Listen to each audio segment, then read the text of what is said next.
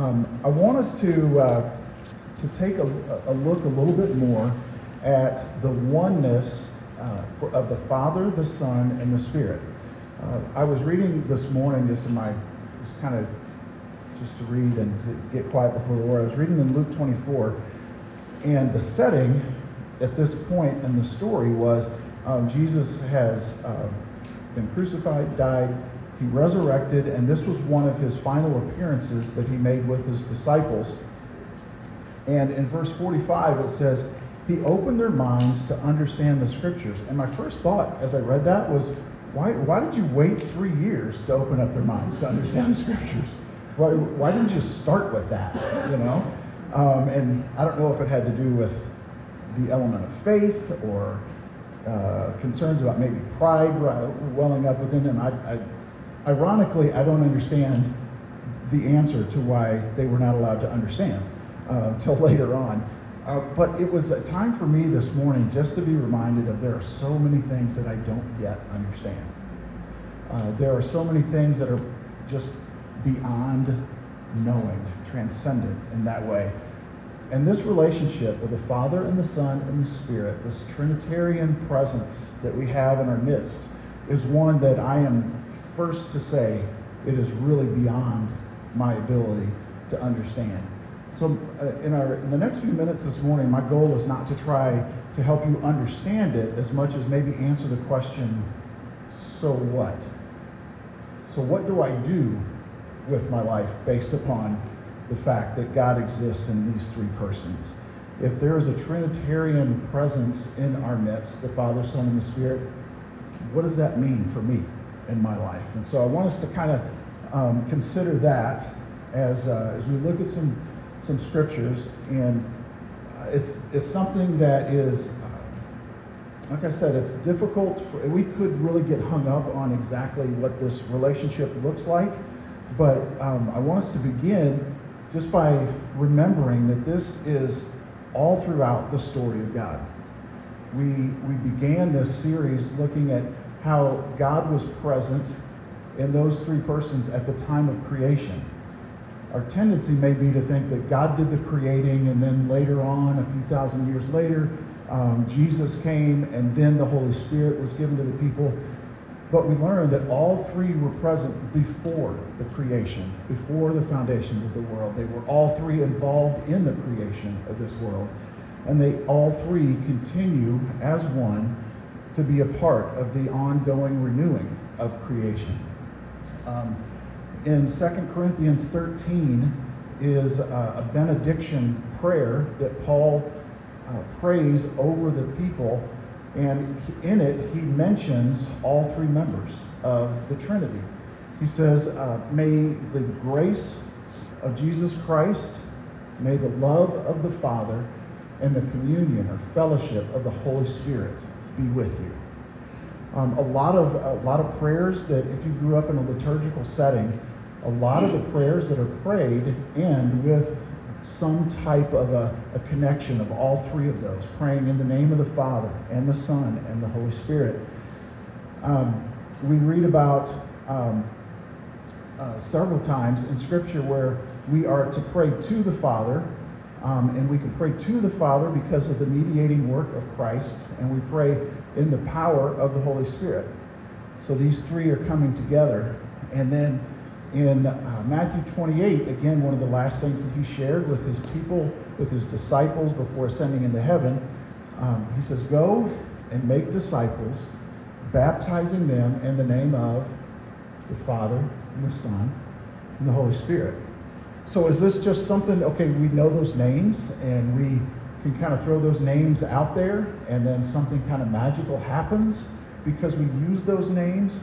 Um, when, uh, when we were singing um, What a Beautiful Name of Jesus, it's not just the way that it's, it, it's not referring to the way that it sounds in our language. That, wow, this is something beautiful. And if I say in Jesus' name at the end of a prayer, then that's kind of God's, I'm kind of saying to God, okay, now you've got to answer my prayer because I just prayed it in Jesus' name. There's this, this word name is actually talking about character. a name, especially in the Bible. It, it was who this person is. A name um, kind of encompassed who this person is, what they were about. And so when we pray in the name of the Father and the Son and the Spirit, we are praying recognizing that there is uh, there are characteristics of the Father, characteristics of the Son, and characteristics of the Spirit that we want to see made manifest.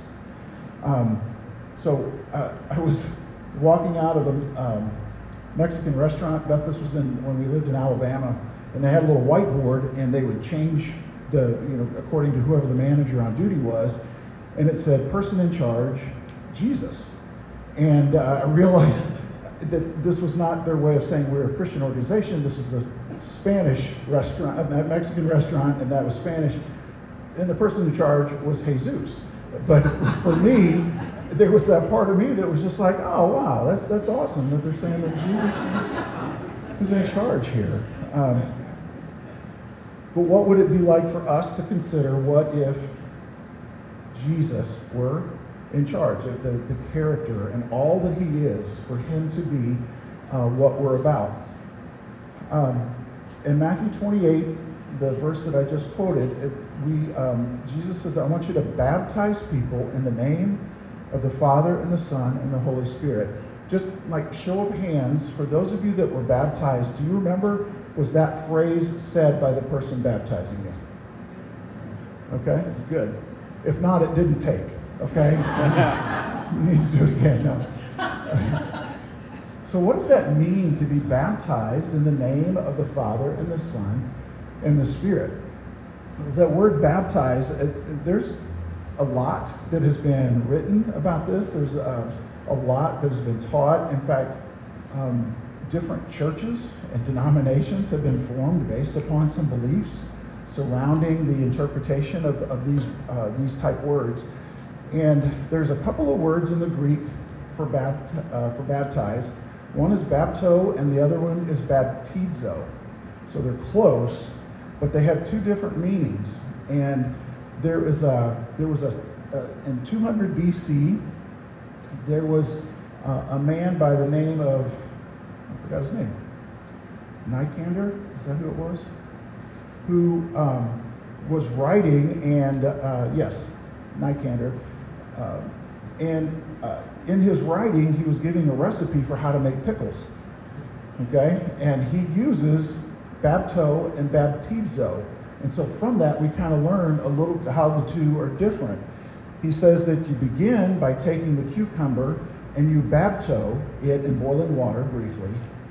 And then you take it out and you baptizo it in the vinegar solution and let it soak. And it's that baptizo, that time that it sits in that baptizo uh, way in the vinegar for a long time, is what actually does the transforming from a cucumber into a pickle. And so, what is being talked about here in Matthew 28 is the word baptizo.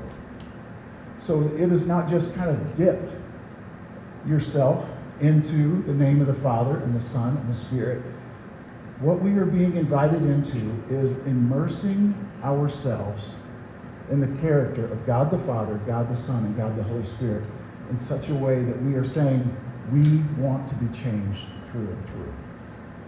Dallas Willard has a way of um, uh, kind of reworded that passage that I was just reading.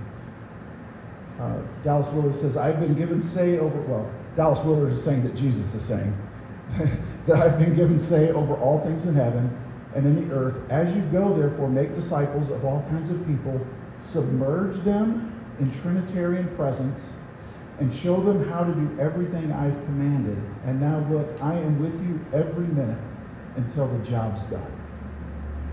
So it's this picture of, of submerge and immersing.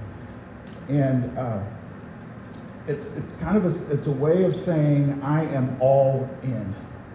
I am all in, not holding anything back.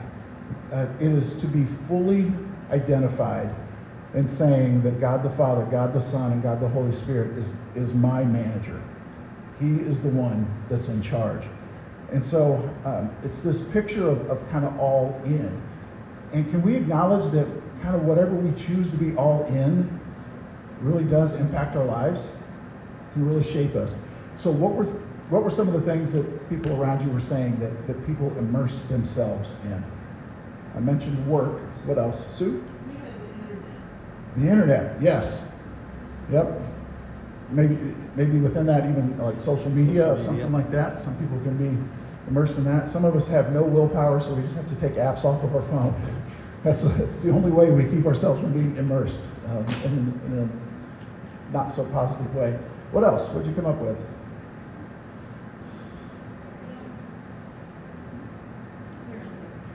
Parenting? Okay. What, um, uh, tell me a little bit more about that. If someone is immersed in parenting, what, is- what, what does that person's life look like?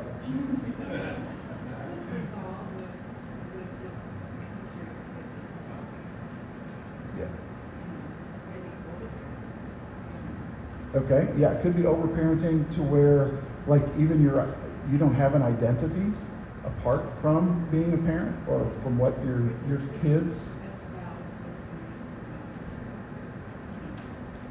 Yep. Ah, being everything to everybody in that setting, for sure. Yep. All right, Jamie, what were you about to say? Family? Yeah. It's like you're a ventriloquist. Your mouth doesn't move when you, say when you say that. That's funny. Um, yeah, so we can immerse ourselves in that. What else? Any others?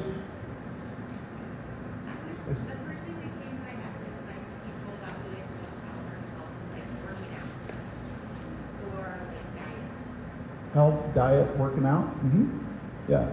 And you use an interesting word, obsessed, in, in that. Yeah, is I think, you know, parenting is good, exercise is good, family is important, work, we're called to work.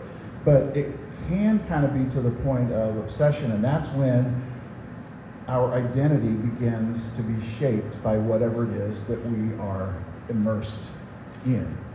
And so I want that's kind of the, the point that I want us to see in that um, we can be immersed in, in food, we can be immersed in pleasure, we can be immersed in a certain friend group, um, all of these things that you've mentioned. Um, and in each of these immersions, a person is characterized by what or who they are immersed in um, and becomes a form of identifying self.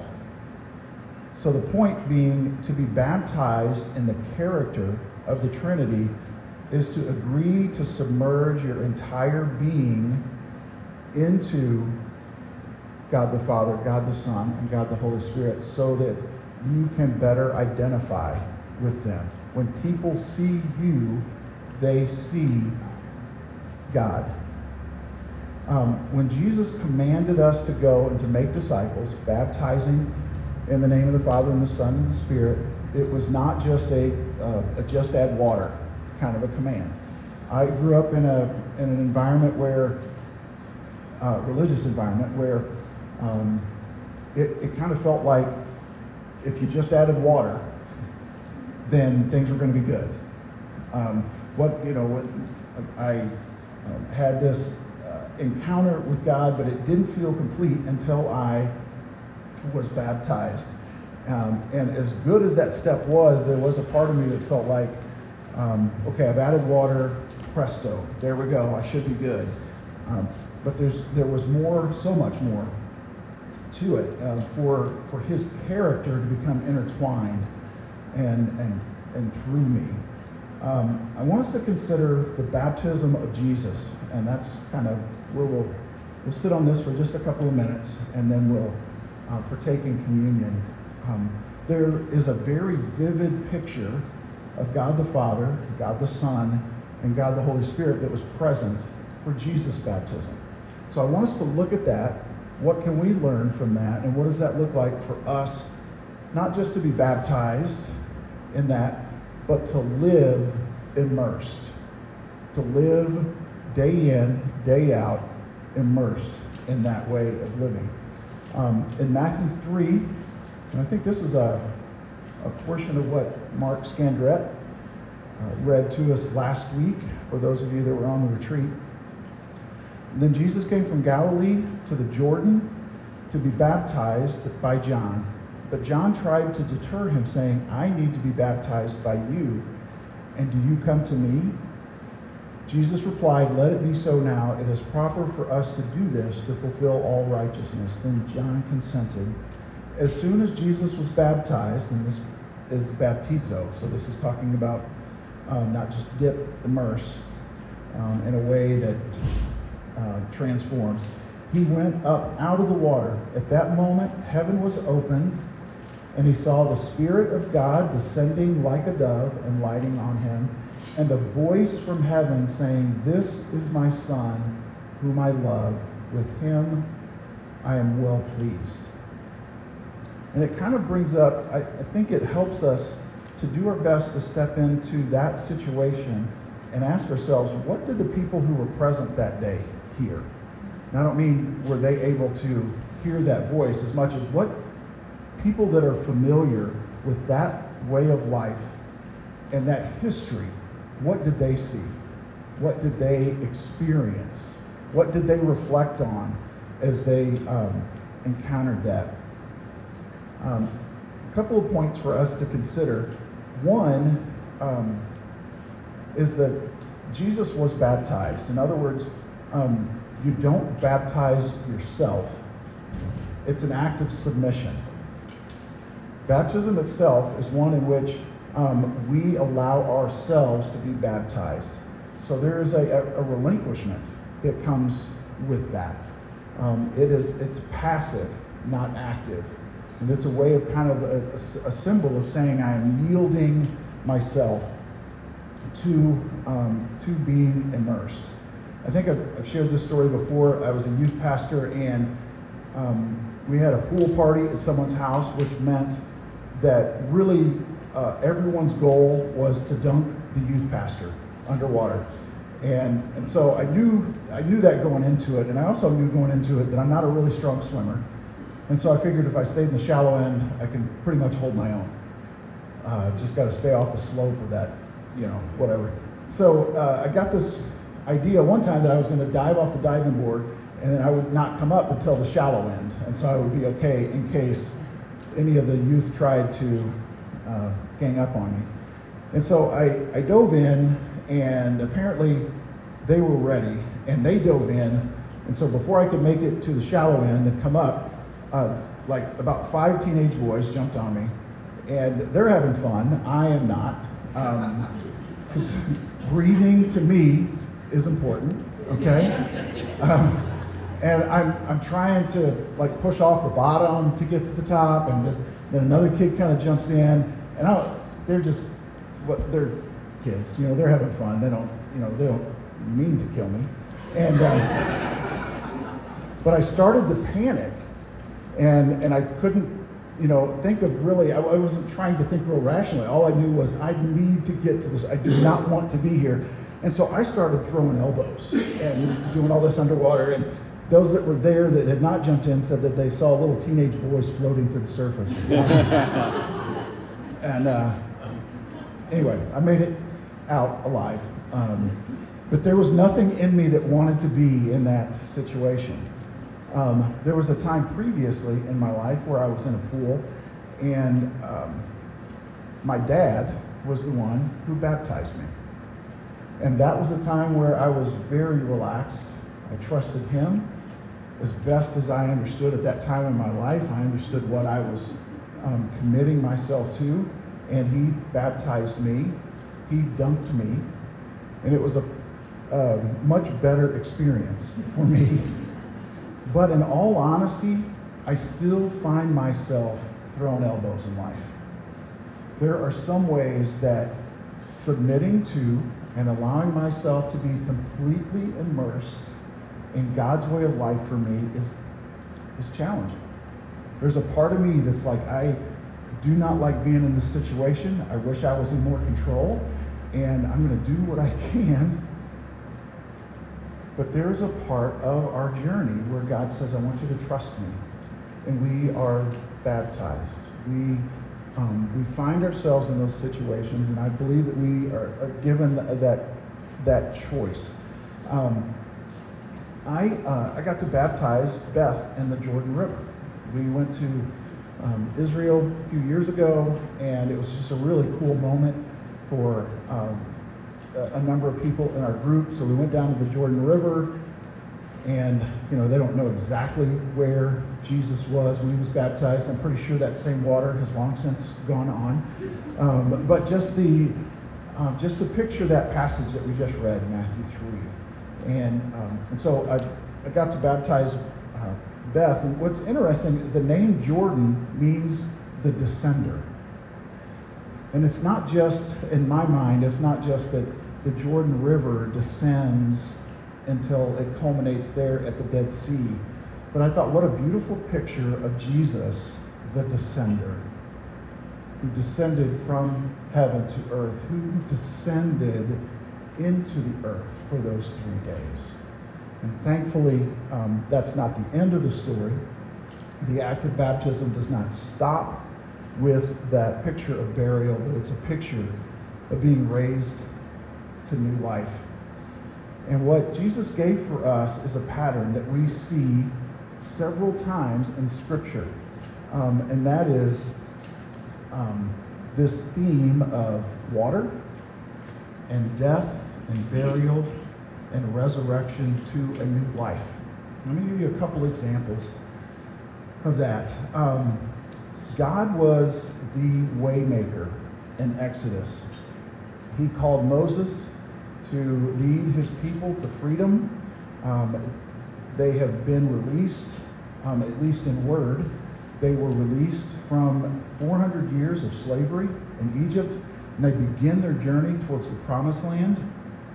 And uh, they find themselves on the shoreline of the Red Sea, looking out at the water ahead of them and um, Moses sees this huge crowd of people that he's supposed to be leading right there with him. And then beyond them is this angry army, kind of the, the greatest military power of that day, hot on their heels, regretting that they had let them go. And um, you may be familiar with the story from reading it. You may be familiar from some characterizations through Hollywood. But what seemed like a hopeless situation, God intervened held back the Egyptians, held back the water. The people could go through the water, and they experienced salvation on the other side. Romans 6 goes on to say, um, Don't you know that all of us who were baptized into Christ Jesus were baptized into his death? We were therefore buried with him through baptism into death in order that just as Christ was raised from the dead through the glory of the Father, we too may live a new life. Immersion. And out of that immersion, a new transformed life. Um, even further back in the story, before Moses, is the story of, of the world when it had really reached a very low point and God said to Noah, I want you to build a boat. I want you to build an ark. And uh, we, we see that God saved eight people, Noah and his family, from the flood. And as a part of that, there was, uh, as, as they are on the boat, the floods have come, um, Noah and his family are saved. They send out a dove that comes back with a, an olive branch or a twig in its mouth as an indicator that the waters were receding and it was going to be, it was close to time to go, uh, to get off the boat. And uh, 1 Peter 3, verse 18, Peter says this, reflecting back on that. Christ also suffered once for sins, the righteous for the unrighteous, to bring you to God. He was put to death in the body, but made alive in the spirit God waited patiently in the days of Noah while the ark was being built. In it, only a few people, eight in all, were saved through water. And this water symbolizes baptism that now saves you also. Not the removal of dirt from the body, but the pledge of a clear conscience toward God. It saves you by the resurrection of Jesus Christ. Um, other examples Moses as a child placed in a basket, set out in the water, in the Nile. um, and was rescued. Uh, we have examples of Jonah, um, who uh, is rescued by this great fish. Uh, Jesus says in Matthew 12, For as Jonah was three days and three nights in the belly of a huge fish, so the Son of Man will be three days and three nights in the heart of the earth. All of those scriptures and all of those examples, um, just want to say this. A life immersed in the Trinity is a life submerged in the life changing work of the Father and the Son and the Spirit. It is believing that baptism and death and new life is the pattern that's shown to us in Scripture. And that we can trust God with this, with this pattern in our life one of baptism, death, and new life. And it's shown to us especially by Jesus himself. And this is not just to be the story of God. This is when we realize this is to be the story of us one of baptism, death, new life, trusting in Him. Before we uh, head into communion, I had this uh, journal entry kind of reflecting on the retreat last weekend. Um, we are a little drier today than we were this time last week, some of us, okay? Uh, it was pretty wet, not just in Occidental, it was all over here, I know. Um, but this was uh, just a few thoughts that I journaled. Soaked through. Time outside last weekend was, to put it mildly, wet. I found the rain to be unavoidable. Rain dripping off the bill of my cap, too many raindrops to dodge my feet in soggy socks and shoes because of puddles that were too large to leap over. Lord, give me eyes to see a life soaked in you. Eyes to see that there really is no way to dodge you. I commit to descend to low places where your presence pools, places I cannot leap over, but rather must walk through, and then emerge with a new walk of soggy, Savior saturated steps. Living every moment with these thoughts being submerged in my chosenness, every moment my heart submerged and marinating in the loving sacrifice that Jesus made for me, every moment swimming in the power of the Spirit. Would you take a step towards immersing yourself. Some of you, maybe it's, it's, it's a step. Others of you, it could be cannonball time. But I want you to consider what is that next step for you to really immerse yourself in the presence of God. And as we prepare for communion, I want to just invite you to reflect on the symbolism of the bread and the juice because it is a picture for us of that pattern that we were just looking at in Scripture death that leads to life. It's a picture of when we submit to trusting the Father that He has a new life for us on the other side. And this is a, a powerful symbol God, uh, through his Son, has given us this example of um, the bread representing the body of Christ offered for each one of us, and his blood shed to atone for each one of us. And as we partake, we not only remember his death, but we can celebrate his resurrection. We know that that's not the end of the story as I understand uh, church history, uh, the, this sacrament of communion uh, was not a real somber time. It was actually very celebratory. It was the time in the service when people were really excited because of the realization of what this means. It means life. And we can celebrate that life. So I want to um, just pray and give you a moment to examine your heart um, in particular, thinking about what it would be like for you to begin to not just bapto, to not just dip, but to completely submerge. I'm not going to completely submerge my fingers and hand into the, into the cup. But what would it look like for you to completely immerse your life in the life of Christ? Let's pray. Father, I thank you for this bread and this cup. And I thank you for what they represent. Lord, I wonder what life we might experience later on today as we immerse ourselves in you. What life you might have for us this coming week. As we begin Monday submitting to you and trusting you.